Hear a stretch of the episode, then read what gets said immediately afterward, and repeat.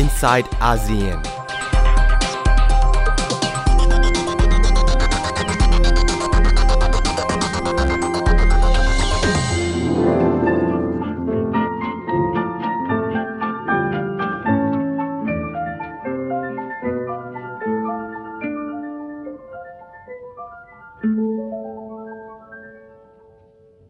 À Paris, quand un amour fleurit, ça fait pendant des semaines deux cœurs qui sourient, tout ça parce que qu'ils s'aiment à Paris. Au printemps,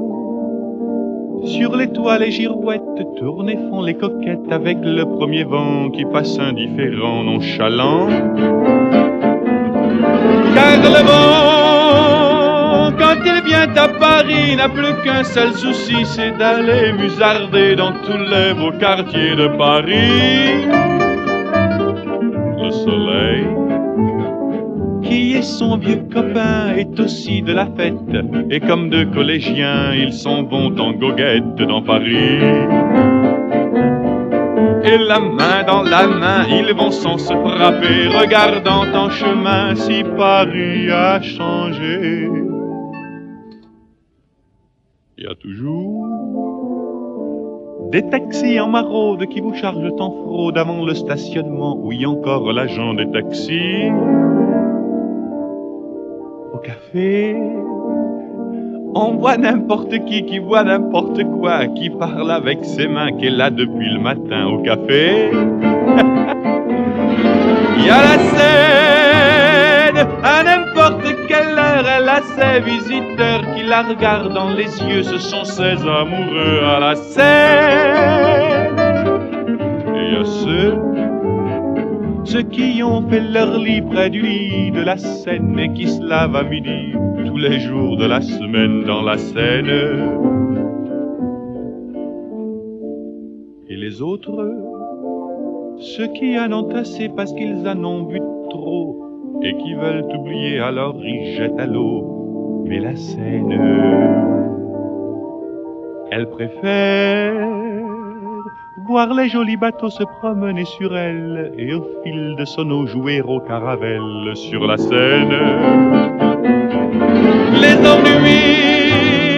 y en a pas qu'à Paris, y en a dans le monde entier, oui, mais dans le monde entier, y a pas partout Paris, là l'ennui.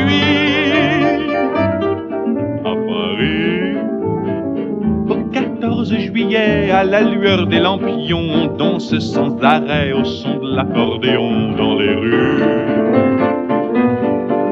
Depuis qu'à Paris on a pris la Bastille, dans tous les faubourgs, à chaque carrefour, il y a des gars et il y a des filles qui sans arrêt sur les pavés, nuit et jour, font des tours et des à Paris. สวัสดีค่ะ คุณผู้ฟังคะพบกับ i n s i ซต์อาเซียนดิฉันนัฐาโกมลวาทินดำเนินรายการค่ะ วันนี้เริ่มต้นกันด้วยบทเพลงจากประเทศฝรั่งเศส เพราะว่าขณะนี้เต็มไปด้วย กระแสเป็นห่วงนะคะ เมื่อได้เห็นภาพการประท้วงกลางกรุงปารีสวิกฤตที่กำลังเกิดขึ้น ไม่ว่าจะเป็นการเผารถยนต์ การทำลายอนุสาวรีย์กลางกรุงปารีสกำลังเกิดความ น่าเป็นห่วงอย่างมากค่ะ บรรยากาศที่เกิดขึ้นภาพที่คงจะสร้างความตกใจไม่น้อย ให้กับนักท่องเที่ยวและคนฝรั่งเศสคืออะไรดิฉันรวบรวมข้อมูลค่ะ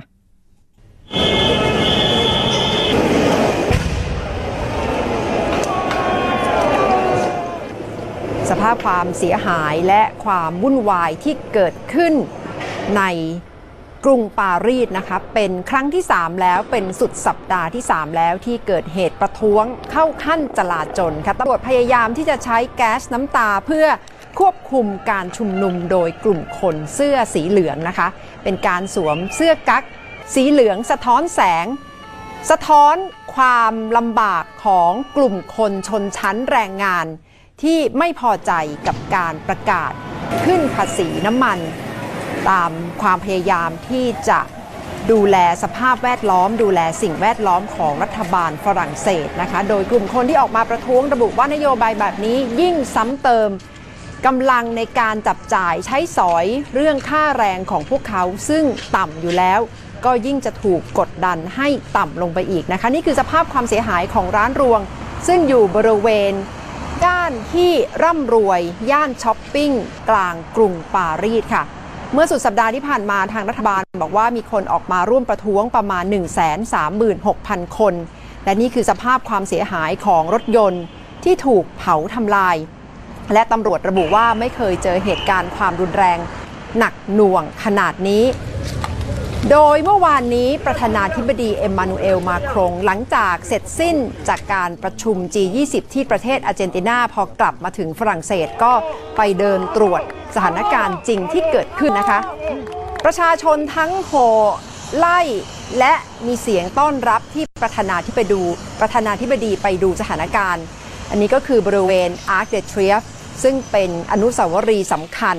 มีคนไปเขียนข้อความแสดงความไม่พอใจต่อประธานาธิบดีมาครง และระบุว่าเป็นประธานาธิบดีสำหรับคนร่ำรวยเท่านั้น และเรียกร้องให้ลาออก เป็นสถานการณ์ที่เกิดขึ้นกลางกรุงปารีสแต่ก็ไม่ใช่เฉพาะที่เมืองหลวงของประเทศฝรั่งเศสเท่านั้นนะคะ คุณผู้ฟังคะเหตุการณ์ประท้วงแบบนี้เกิดขึ้นต่อเนื่องมาถึง 3 สัปดาห์ เริ่มต้นแบบไม่มีใครคาดคิดว่าจะมาได้ไกลขนาดนี้ เพราะว่า เริ่มมาจากการสะท้อนปัญหากันในโลกออนไลน์โซเชียลมีเดียว่าไม่พอใจแนวทางการขึ้นภาษีน้ำมันดีเซล ของรัฐบาลฝรั่งเศส ซึ่งเป็นเหตุผลของรัฐบาลที่ว่า เป็นเพราะฝรั่งเศสเป็นเจ้าภาพในการจัดการประชุมปารีสอะกรีเมนต์เพื่อที่จะลดอุณหภูมิโลกที่เพิ่มสูงขึ้น ลดให้ได้ 2 องศาเซลเซียส ก็เป็นหนึ่งในนโยบายสำคัญค่ะ ที่ประธานาธิบดีเอ็มมานูเอลมาครง ต้องการที่จะลดการปล่อยก๊าซคาร์บอนภายในประเทศ ก็คือลดการใช้พลังงานจากถ่านหินจากฟอสซิล และต้องการให้ประชาชนใช้พลังงานสะอาดแทน เลยเป็นส่วนหนึ่งของการขึ้นภาษีน้ำมัน แล้วใครถูกกระทบ คนที่ถูกกระทบก็คือชนชั้นแรงงานที่ยังต้องพึ่งพาการขับรถ ที่ต้องใช้น้ำมันดีเซล ชนชั้นแรงงานต่างๆ ที่รู้สึกว่ากำลังถูกเอารัดเอาเปรียบ และไม่ได้รับการปฏิบัติ ไม่ได้รับการปฏิบัติอย่างมีคุณธรรม ขณะที่ตอนนี้คนตกงานสูงมากในฝรั่งเศส พลังในการจับจ่ายใช้สอยลดลง แล้วใครตกเป็นเป้าหมายของกลุ่มคนเสื้อกั๊กสีเหลือง ก็คือบริเวณย่านช้อปปิ้งกลางกรุงปารีสที่เป็นย่านแบรนด์เนมหรูๆ ห้างสรรพสินค้าชื่อดัง ถ้าคุณผู้ฟังติดตามข่าวก็จะเห็นว่าร้านที่ถูกทำลายก็คือร้านชาแนล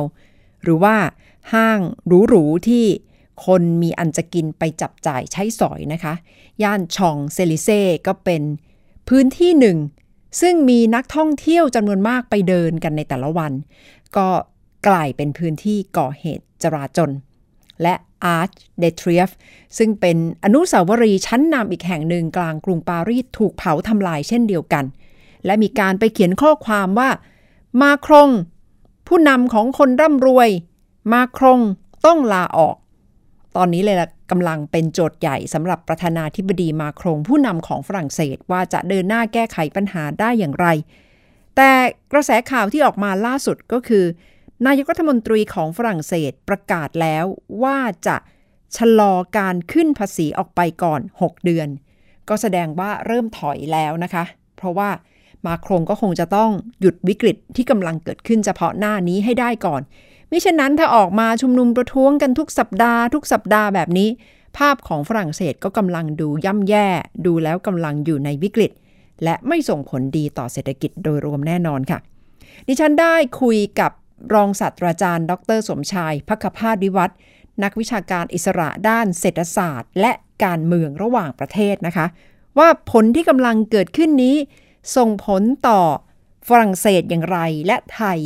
ควรจะต้องเรียนรู้อะไรจากเหตุการณ์นี้ค่ะ คนว่างงานโดยเฉลี่ยแล้วของ EU เนี่ยสิบยัง 10%อยู่ฝรั่งเศสก็ใกล้ ๆ ตรงนั้น เพราะฉะนั้นคนต่างๆ เหล่านี้ก็ไม่พอใจจากเรื่องของวิกฤต นี่ยังมาซ้ำร้ายตรงตรงนี้อีก แล้วเจอ Brexit ด้วยนะคะ ยิ่งแสดงให้เห็นว่าตอนนี้ EU การรวมกลุ่มที่นอกเหนือไปจากกลุ่มประเทศนะคะ นอกเหนือการรวมกลุ่มในระดับภูมิภาคกำลังเจอคำถามอย่างหนักเลยใช่ใช่ครับ อย่างกลุ่ม EU นะอ่าคะกลุ่ม EU เจอคำถามอันแรกเลยนะครับนอกจาก Brexit แล้วนะฮะค่ะก็จะมีเรื่องของอาขวากับซ้ายในฝรั่งเศส ซึ่งเป็นรัฐบาลร่วมกัน แต่ต่างฝ่ายต่างกำลังทะเลาะกับ EU เพราะว่าทั้งขวานะครับ ก็ต้องการอะไรครับ ต้องการที่จะลดภาษีแบบทรัมป์รายได้ของรัฐก็หายไป ฝ่ายซ้ายพวก Cinque Stelle ก็จะช่วยคนทั้งอิตาลี คุณอยู่ในอิตาลี เงินรายได้ขั้นต่ำสี่หมื่นบาทสองอันนี้มันคนละขั้วแต่จะทำให้เกิดปัญหาขาดงบประมาณ ซึ่งวิกฤตของยูโรก็ส่วนหนึ่งเพราะเอามาใช้จ่าย ตอนนี้ฝรั่งเยอรมันเอาไม่ทางด้านของ EU ทะเลาะกับอิตาลี เพราะฉะนั้นไอ้ความรู้สึกที่เกี่ยวข้องอิตาลีชักจะเอาใหญ่แล้ว เพราะฉะนั้นคนก็จะกลัวว่าระบบของอิตาลีจะทำให้ระบบอ่าตัวอ่าอะไรครับ EU เนี่ย EU พังค่ะเพราะอะไรครับก็เกิดปัญหาทีหนึ่งที่ทำให้เกิดอ่าเรื่องของเงินสกุลยูโร เพราะฉะนั้นแบงก์ของอิตาลีก็ยังมีปัญหาอยู่ เพราะฉะนั้นยังจะมีการใช้จ่ายเกินตัว ทั้งทั้งที่มีกฎระเบียบของทาง EU ว่า จะต้องไม่ให้เกิดการขาดดุลเกิน 3%ของ GDP ไอ้นี่ทำท่าตอนนี้ไม่ถึง แต่คนกลัวว่าระเบิด ถ้าระเบิดขึ้นมาตูมปั๊บนะฮะ นั่นหมายความว่าผลตอบแทนพันธบัตรที่คนกลัวของอิตาลีจะสูงขึ้นค่ะพอสูงขึ้นแบงก์ยังไม่ทันรอดเลย นั่นก็หมายความว่าต้นทุนสูงขึ้นจะมีปัญหากับแบงก์อีกรอบหนึ่งแล้ว เพราะฉะนั้นนี่ก็เป็นปัญหาที่เกิดกับ EU สภาพและร้อนเงียน EU มากอีกอันหนึ่งก็คือถูกทรัมป์เล่นงาน เพราะ EU กำลังถูกเล่นงานหลายรอบค่ะและ EU ขณะนี้ก็เกิดประเด็นว่าตื่นขึ้นมาจากความฝัน มักครองกับทางด้านของอะไรครับ ทางด้านแมกเกลก็พยายามที่จะกอบกู้ EU มีอะไรครับ สั่งเลยว่าอ่าอืมอะไรศัตรูของ EU ไม่ใช่แค่รัสเซียกับจีนตอนนี้อเมริกาด้วย และมีการเห็นด้วยว่าควรจะมีและมีกองทัพของตัวเอง แล้วก็ทั้งแมคครองกับ EU ก็พยายามที่จะแก้ปัญหา ในขณะที่ EU มีปัญหา ก็พยายามใช้แรงที่มันเริ่มฟื้นเนี่ยทำให้มันลึกซึ้งขึ้นก่อตั้งเขาเรียกแบงกิ้งยูเนียนแต่ขนาดนี้ฮะด้านหนึ่งพยายามจะรวมตัว แต่อีกด้านหนึ่งก็ฉีกขาดออกมาเลยเลยตอนนี้ EU อยู่ในสภาพ ด้านหนึ่งก็คือถือโอกาสจะรวม แต่อีกด้านหนึ่งกำลังฉีกออกมา ไม่รู้ว่าทิศทางจะไปทางไหนครับฟังดูแล้วนี่ปัญหา world order น่าจะเด่นชัดขึ้นเรื่อยๆนะคะ ตั้งครับแต่ทรัมป์ Brexit เรื่องของ EU ครับ เหล่านี้กำลังเป็นกระจกสะท้อนมาอย่างการเมืองไทยสถานการณ์ในไทยได้ยังไงบ้างคะอาจารย์ ภาพสะท้อนแรก โลกกำลังเข้าสู่การเปลี่ยนแปลง ในสภาพแบบนี้นะฮะมันเปิดโอกาสให้ทางขวาจัดเนี่ยขึ้นมาเลย กลุ่มอนุรักษ์นิยมสุดอนุขั้วรักษ์เนี่ยนะนะฮะคะขวาจัดขึ้นมา เพราะไม่น่าแปลกใจเลย ขวาจัดใน EU นะฮะเกิดขึ้นมาจากตรงไหนฮะดูหน่อยในเยอรมัน Alternative für Deutschland ได้คะแนนเสียง 10 กว่าเปอร์เซ็นต์เนี่ยอันที่สองนะฮะเลอแปงของฝรั่งเศส อันที่สามนะฮะลิก้าเดนอตเต้ซึ่งมาเป็นรัฐบาลของอิตาลี อันที่สี่ในออสเตรีย นึกภาพออกไหมครับ พวกขวาจัดขวาจัดต่างๆเหล่าทั้งนั้นนี้เลยค่ะและพอยังไม่จบถ้าเรามาดูต่อนะฮะขวาจัดในบราซิลค่ะนะครับนะครับอ่าที่เพิ่งขึ้นมาใช่ค่ะขวาจัดในไหนโอบราโดรในเม็กซิโก ไม่ต้องไปไกลฮะและอาทัมยังไม่ต้องพูดถึงนะฮะขวาจัดในอาเซียนของเราคือใครครับ ดูเตเต้ฟิลิปปินส์ใช่ไหมครับกำลังปลุกกระแสชาตินิยมสุดขั้วขึ้นมาในหใช่ลาครัยบๆสังคมหลัก ๆ ทั่วโลกและเลยสุดนะคะขั้วตรงเนี้ยมันจะหันมาให้ความสำคัญกับเป็นเขาเรียกอำนาจนิยม และยังไม่ต้องพูดถึงทางยุโรปตะวันออกนะครับตั้งแต่อะไรครับอ่าโปแลนด์ สาธารณรัฐเช็กนะครับฮังการีพวกนี้กำลังรวมหัวกันในการที่จะอ่าสู้กับยุโรป เพราะฉะนั้นยุโรปต้องการเน้นเรื่องประชาธิปไตย กลุ่มเหล่านี้อยู่ใน EU กำลังจะเป็นอำนาจนิยม ก็มีความขัดแย้ง EU ในระดับ ระหว่างกลุ่มวิสกัดวิสกัดก็มี 4 ประเทศครับก็มีประเทศแล้วฮะโปแลนด์ฮังการีสาธารณรัฐเช็กและสโลวาเกีย ค่ะ กับทางด้าน EU ท่านเห็นภาพไหมฮะกระแสทางขวาจัดเนี่ยกำลังมาแรงมากเลยกำลังกำลังกัดกร่อนความเป็นประชาธิปไตยใช่ด้วยเลยนะคะ ไทยเองกำลังจะเลือกตั้งปีหน้านี่เองนะคะอาจารย์ครับ ควรจะต้องเฝ้าระวังอย่างไรคะคเอ่อนไทต้องยเฝ้าระวังนะฮะผมคิดว่าทิศทางตรงนี้นะฮะ มันก็น่าสนใจอยู่อย่างหนึ่ง ก็คือว่าประเทศต่างๆ เหล่านี้ฮะเราจะเห็นนะฮะ คนบางคนในประเทศไทยก็มีความว่าเอ้ยจะเป็นระบบอะไรก็ได้นะครับในลักษณะเราจะมีอันนี้อยู่นะเพราะฉะนั้นต้องยอมรับอยู่อย่างหนึ่งว่าไอ้กระแสตรงเนี้ยมีความรู้สึก เพราะว่าหนึ่งในนั้นอาจจะเป็นเพราะว่าโลกมันมีปัญหาเยอะ เพราะไอ้ที่ที่มีประชาธิปไตยอาจจะตัดสินใจไม่ดี เพราะฉะนั้นเอาอย่างง่าย ๆ คนก็ไปดูรูปแบบของใครปูตินไงพอปูตินปั๊บนะฮะสีจิ้งผิงแต่สีจิ้งผิงตอนนี้หน้าซีดแล้วนะฮะค่ะนะครับ Trade war เจอเนี่ยทรัมป์นะคะนี่ขึ้นมา นั่นตุรกีเขียนว่าขวาจัดค่ะนะครับเอดวน อันนี้คือภาพฉายที่คนต่างๆเหล่านี้กำลังมองรูปแบบของการปกครอง ซึ่งอันนี้สำหรับผมผมคิดว่ารูปแบบเนี้มันอันตราย แต่สำหรับคนทั่วไปเขาบอกว่าโอ้ยดูสิขนาดขยายตัวดีนะครับจะร้ายจะเลวยังไง ไม่เป็นไรค่ะขอให้มันมันมันมีการปกครอง เพราะรูปแบบนี้กำลังแผ่ไปสู่ทั่วโลกครับค่ะก็ต้องติดตามกันนะคะ คุณผู้ฟังคะเพราะว่าการเมืองฝรั่งเศส เราอาจจะนึกว่าไกลตัว แต่ที่จริงถ้านำมาเทียบเคียงกับการเมืองในระดับโลก ก็จะได้เห็นความคล้ายคลึง และยิ่งเมื่ออาจารย์สมชายฉายภาพให้เห็นค่ะว่าขณะนี้ กระแสการนิยมขั้วการเมืองเก่า หรือชาตินิยมสุดโต่งกำลังเกิดขึ้นเป็นหย่อมเป็นหย่อมเป็นหย่อม ก็ทำให้มีความน่ากลัวมากยิ่งขึ้นนะคะว่ากำลังจะนำโลกใบนี้ไปสู่จุดใด บุตหมายของการเปลี่ยนแปลงก็เห็นได้ชัดตั้งแต่การลงประชามติ Brexit ออกจาก EU การเลือกประธานาธิบดีโดนัลด์ทรัมป์ขึ้นมาเป็นผู้นำประเทศ หลังจากนั้นก็ได้เห็นการเลือกตั้งที่ผู้นำแนวนิยมขวาจัด มาแรงมากขึ้นมากขึ้นเรื่อยๆ มีเยอรมนีนี่แหละค่ะ ที่ยังต้านกระแสนั้นไว้ได้ แต่ขณะนี้อังเกลาแมเคิลก็ประกาศแล้วว่าจะลงจากตำแหน่ง เพราะฉะนั้นกระแสการเมืองใน EU ก็กำลังเปลี่ยนแปลง ในอาเซียนเองกำลังเห็นว่าประธานาธิบดีดูเตเต้แห่งประเทศฟิลิปปินส์ก็เป็นที่นิยมอย่างมากนะคะ ปลุกความเป็นชาตินิยมขวาจัดขึ้นมา ขณะที่ประธานาธิบดีโจโกวิโดโดอาจจะเป็นดูสายกลาง แต่ว่าท่านก็ให้ความสำคัญกับอินโดนีเซีย แล้วดูเหมือนบทบาทของอินโดนีเซียในระดับอาเซียน ในระดับภูมิภาคก็แผ่วๆลงไป มาเลเซียขึ้นมา ดร มหาเทโมฮัมหมัดก็ชัดเจนอยู่แล้วนะคะว่าให้ความสำคัญกับมาเลเซียต้องมาก่อนแน่นอน ของไทยค่ะ การเลือกตั้งกำลังจะเกิดขึ้นในเดือนกุมภาพันธ์ปีหน้า ก็คงจะต้องติดตามนะคะว่า เสียงประชาชนที่จะสะท้อนออกมาแสดงถึงความต้องการในรูปแบบใด เป็นเรื่องที่ น่าคิดตามนะคะ ในแง่ของเส้นทางของประชาธิปไตยทั่วโลก และความเป็นห่วงถึงปัญหาที่เกิดขึ้นภายในบ้านของแต่ละประเทศ กระแสโลกาภิวัตน์อาจจะกำลังชนกำลังปะทะ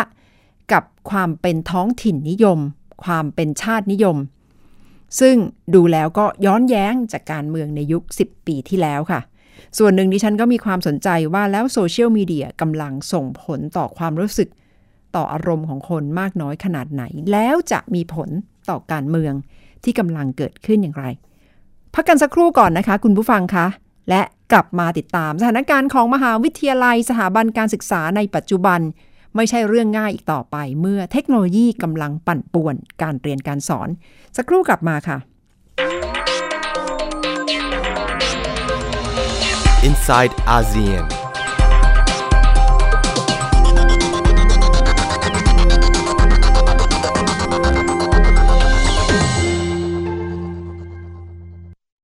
ไหมความรู้ดีๆ ไม่ได้มีอยู่แค่ในหนังสือ ทีวีเหรอ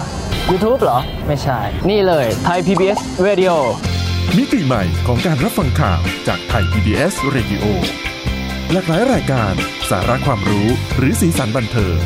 รับฟังง่ายๆ ทางออนไลน์ไทย PBS Radio com และทางแอปพลิเคชันไทย PBS Radio อืม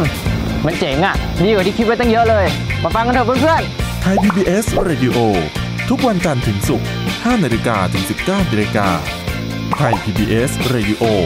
ข่าวสารสาระเพื่อสาธารณะและสังคม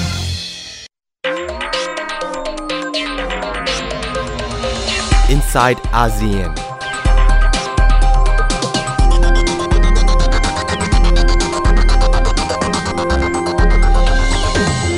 กลับมาติดตาม i n s i ซต์อาเซียนกับพิชันนัทถาโกมลวาทินค่ะ คุณผู้ฟังคะอย่างที่เกริ่นไว้สถานการณ์ของมหาวิทยาลัย ขณะนี้กำลังเจอโจทย์ยากกันทั่วโลกเลย เพราะว่าโลกดิจิทัลกำลังทำให้ความต้องการเรียนในระดับมหาวิทยาลัย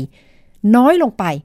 สถาบันการศึกษาทั่วโลกและไทยเองจะต้องปรับตัวอย่างไร ดิฉันคุยเรื่องนี้กับดร สมเกียรติตั้งกิจวานิชประธาน TDI ในช่วงคิดยกกำลังสองค่ะ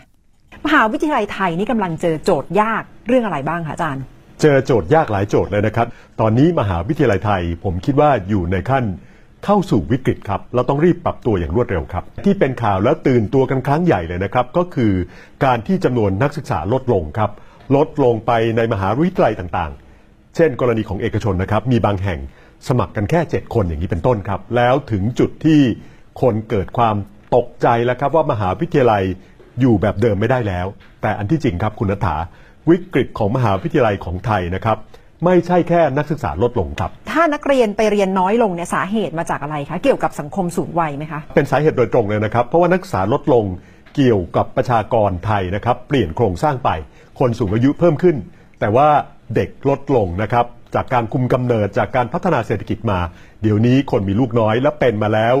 10-20 ปี เพราะฉะนั้นถึง จังหวะที่นักศึกษาลดลงนะครับ กระทบกับทุกกลุ่มรุนแรงเลยนะครับ ถ้าเราดูข้อมูลนะครับจะเห็นว่ามหาวิทยาลัยกลุ่มต่างๆนะครับ ไม่ว่าจะเป็นมหาวิทยาลัยในกำกับของรัฐนะครับ มหาวิทยาลัยเอกชน ราชมงคลราชภัฏ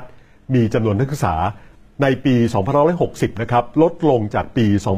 2519 ทั้งสิ้นนะครับ มีบางกลุ่มเท่านั้นที่ยังมีนักศึกษาเพิ่ม แต่ว่าส่วนเพิ่มนั้นน้อยกว่าส่วนลดไปเยอะนะครับ 2561 อย่างที่เราดูกันเมื่อสักครู่ยิ่งลดครับ เพราะฉะนั้นวิกฤตแรกของมหาวิทยาลัยนะครับก็คือนักศึกษาหายไปครับ ก็แน่นอนว่าอย่างนี้ต้องกระทบงบประมาณรายได้ของมหาวิทยาลัยตามมาด้วยนะคะครับรายได้จากค่าเทอมหายไปแน่ครับ แต่รายได้อีกส่วนหนึ่งที่หายไปก็คือ งบประมาณก็ลดนะครับ นี่คือวิกฤตที่2นะครับปี2560 นะครับ มหาวิทยาลัยของไทยได้งบประมาณจากรัฐนะครับ ประมาณ1 1 0 0 0 0 ล้านนะครับ พอมาถึงปี 2561 ลดลงไป เหลือ 1 8 0 0 0 ล้านนะครับ แล้วถึงปี2562 นะครับ เหลือเพียง1 0 0 0 0แสนล้านครับ นี่คือตัวอย่างว่างบประมาณลดลง แล้วอนาคตนะครับมองไปไกลๆ จะลดลงไปอีกนะครับ เพราะว่าประเทศไทยเข้าสู่สังคมสูงวัยครับ ค่าใช้จ่ายมากขึ้น รัฐบาลต้องเตรียมเงินสำหรับค่าบำเหน็จบำนาญนะครับ การรักษาพยาบาลซึ่งต้นทุนสูงขึ้นทุกวัน ในเวลาเดียวกันครับ พอเข้าสู่สังคมสูงอายุนะครับ เศรษฐกิจไทยจะเติบโตช้าลง เก็บภาษีได้น้อยลง เพราะฉะนั้นรัฐก็มีรายรับลดลง รายรับลดลงรายจ่าย เพิ่มขึ้น เพราะฉะนั้นจะเหลือเงินให้มหาวิทยาลัยลดลงด้วยนะครับ ปัญหาเป็นลูกโซ่กันไปหมดเลยนะคะ ปัญหาสำคัญอีกเรื่องหนึ่งเลยนะครับ ข้อที่ 3 เลยก็คือกฎระเบียบรัดตัวมากเลยนะครับกฎระเบียบรัดตัวนั้นปรากฏเป็นข่าวนะครับ เมื่อเร็วๆนี้ก็คือ การที่ปปชนะครับมาออกกฎบอกว่า กรรมการสภามหาวิทยาลัยต่างๆนะครับจะต้องยื่นบัญชีทรัพย์สินและเปิดเผยทรัพย์สินครับตัวนี้เป็นตัวกฎระเบียบของรัฐที่ยื่นเข้ามานะครับ โดยเชื่อว่ามหาวิทยาลัยจำนวนหนึ่ง มีปัญหาธรรมาภิบาล ขาดความน่าเชื่อถือมีความขัดแย้งกัน แต่ว่าปัญหาก็คือ การแก้ไขปัญหาด้วยกลไกราชการแบบนี้นะครับ ยิ่งทำให้มหาวิทยาลัยมีปัญหาเยอะขึ้น ทุกวันนี้เกิดปัญหาอยู่แล้วนะครับ มหาวิทยาลัยจำนวนมากของไทยขาดความเป็นอิสระครับในเรื่องของการบริหารบุคคล ในเรื่องของการเงินการจัดซื้อจัดจ้าง การถูกฟ้องร้องต่อศาลปกครอง ผมเห็นปัญหาของมหาวิทยาลัยมามากมาย แล้วคิดว่ากฎของปปชนะครับ ให้กรรมการสภามหาวิทยาลัยเปิดเผย ทรัพย์สินนี่นะครับ จะยิ่งซ้ำเติมเข้าไปอีก เพราะว่าจะยิ่งทำให้กรรมการหลายคนซึ่งเข้ามาโดยสมัครใจ มาจากภาคเอกชนนะครับ อยากจะมาช่วยมหาวิทยาลัยถือเป็นบริการสังคม กลายเป็นว่ามาทำงานแบบนี้มีความเสี่ยงมากมาย เสี่ยงกับการผิดกฎหมายอาญา จึงมีข่าวว่าจะลาออกกันเป็นจำนวนมากครับ นี่ก็จะกลายเป็นวิกฤตจากกฎระเบียบรัดตัวครับ ค่ะ แล้วใบปริญญายังถือว่ายังจำเป็นอยู่ไหมคะอาจารย์ในยุคนี้ นี่ก็คือวิกฤตอันใหญ่อันสุดท้ายนะครับ ที่ขอพูดในวันนี้ก็คือ ปริญญาบัตรเสื่อมค่าครับ จากการที่เทคโนโลยีเปลี่ยนแปลงอย่างรวดเร็วนะครับ ทักษะของคนที่เรียนในมหาวิทยาลัยกลับกลายเป็นว่าเรียนไปแล้ว ไม่ค่อยได้ใช้ประโยชน์ เช่นเรามาดูอัตราการว่างงานนะครับของคนไทย ปรากฏว่ายิ่งเรียนสูงเท่าไหร่ คือยิ่งจบมหาวิทยาลัยนะครับ อัตราการว่างงานจะสูงกว่าคนที่ไม่เรียนจบมหาวิทยาลัยด้วยซ้ำไปนะครับ เพราะฉะนั้นนี่คือปัญหานะครับว่าจบปริญญาแต่หางานไม่ได้ แม้ประเทศไทยขาดแรงงาน ถ้าเราไปถามนายจ้างดู นายจ้างบอกอยากรับคนจบปริญญานะครับ อยากรับคนที่มีความสามารถแต่ว่าหาไม่ได้ ในเวลาเดียวกันก็มีนักศึกษาจบไปแล้ว ตกฝุ่นกันนะครับ เพราะฉะนั้นปัญหาน่าจะอยู่ที่ว่า ทักษะที่ผลิตจากมหาวิทยาลัยไปนะครับ ไม่ตรงกับความต้องการตลาดแรงงาน แล้วคุณภาพก็ไม่ดีพอ ปัญหาการว่างงานเป็นปัญหาหนึ่ง อีกปัญหาที่ซ่อนอยู่ในเวลาเดียวกันก็คือ คนที่จบปริญญาตรีนะครับจำนวนมากไปทำงานในคุณสมบัติต่ำกว่าปริญญาตรีด้วยครับ เรื่องเหล่านี้ก็สะท้อนว่าสงสัยปริญญาบัตรจะเสื่อมค่าแล้วครับ แล้วจะมีทางออกยังไงคะอาจารย์สำหรับมหาวิทยาลัยของไทยเนะคะ โดยสรุปนะครับมหาวิทยาลัยของไทยประสบกับ วิกฤตการณ์4วิกฤตครับ ก็คือ นักศึกษาหาย งบประมาณหด กฎระเบียบรัฐ ปริญญาบัตรเสื่อมค่าครับ เหล่านี้คือวิกฤต แต่ว่าเมื่อมีวิกฤตครับ มีโอกาสที่จะสร้างเปลี่ยนวิกฤตให้เป็นโอกาสได้นะครับ ผมขอเสนอว่าแต่ละมหาวิทยาลัยจะต้องสร้างจุดเด่นให้เห็นชัด จัดการเรียนรู้คนทุกวัยให้ใช้การได้จริง นั่นแหละค่ะ เรื่องของวิกฤตที่กำลังเกิดขึ้นกับมหาวิทยาลัย ไม่ใช่เฉพาะประเทศไทยนะคะ คุณผู้ฟังคะกำลังเกิดขึ้นทั่วโลก เมื่อประมาณ 3 สัปดาห์ที่แล้วค่ะ ดิฉันได้มีโอกาสสัมภาษณ์อธิการบดีของ The London School of Economics หรือวิทยาลัยรัฐศาสตร์ และเศรษฐศาสตร์แห่งกรุงลอนดอน ท่านอธิการบดีชื่อมินูชชาฟิก เป็นผู้หญิงเก่ง และถือว่าเป็นผู้หญิงแถวหน้าของอังกฤษนะคะ ท่านเป็นคนเชื้อสายอียิปต์ แต่ว่าทำงานอยู่ในอังกฤษ และได้ขึ้นเป็นผู้นำผู้หญิงตั้งแต่อายุยังน้อยๆ ในหลากหลายวงการ และในปัจจุบันมาเป็นอธิการบดี แห่ง The London School of Economics ก็ได้นำวิสัยทัศน์ที่เคยบริหารงานในแบงก์ชาติของอังกฤษ หรือว่าธนาคารแห่งประเทศอังกฤษ แล้วก็บอกว่ายุคนี้มหาวิทยาลัยต้องปรับตัว เพราะว่าจะดำเนินการเรียนการสอนด้วยความคิด ทัศนคติแบบเดิมๆ ที่ว่าคนมาเรียนระดับมหาวิทยาลัยในช่วงอายุ 18-22 ปีก็จบ แล้วก็จะมีทักษะในการทำงานไปตลอดชีวิต แบบนี้เป็นความคิดแบบเดิมๆ และจะไม่สามารถเป็นแบบนี้ได้อีกแล้ว เพราะว่าโลกปัจจุบัน ทักษะที่ต้องการในตลาดแรงงานกำลังเปลี่ยนไป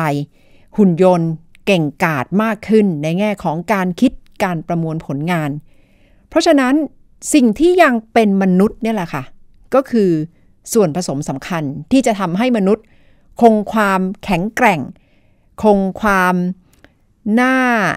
หลงไหล มีความละเมียดละไมในความเป็นมนุษย์ที่ยังจะช่วยให้มนุษย์ มีหน้าที่การงานในยุคที่หุ่นยนต์กำลังเก่งกาจมากขึ้นเรื่อยๆ แล้วมหาวิทยาลัยจะต้องปรับอย่างไร ก็ต้องปรับด้วยการให้นักเรียน ใช้เทคโนโลยีให้เป็นประโยชน์มากยิ่งขึ้น มีองค์ความรู้ในเรื่องนี้ อาจารย์บอกว่า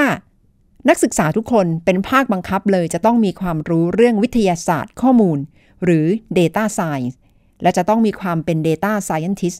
นักวิทยาศาสตร์ข้อมูลอยู่ในตัว เพื่อที่จะอยู่ให้ได้ในโลกที่ข้อมูลข่าวสารมีปริมาณขนาดใหญ่ หรือ Big Data นั่นแหละค่ะก็คือหนึ่งในวิสัยทัศน์ของมหาวิทยาลัยชื่อดังระดับโลก อย่าง LSE นะคะ ทั้งหมดคือ i n s i ซต์อาเซียนสำหรับวันนี้ค่ะคุณผู้ฟัง ดิฉันนัฐาโกมลวาทิน สวัสดีค่ะ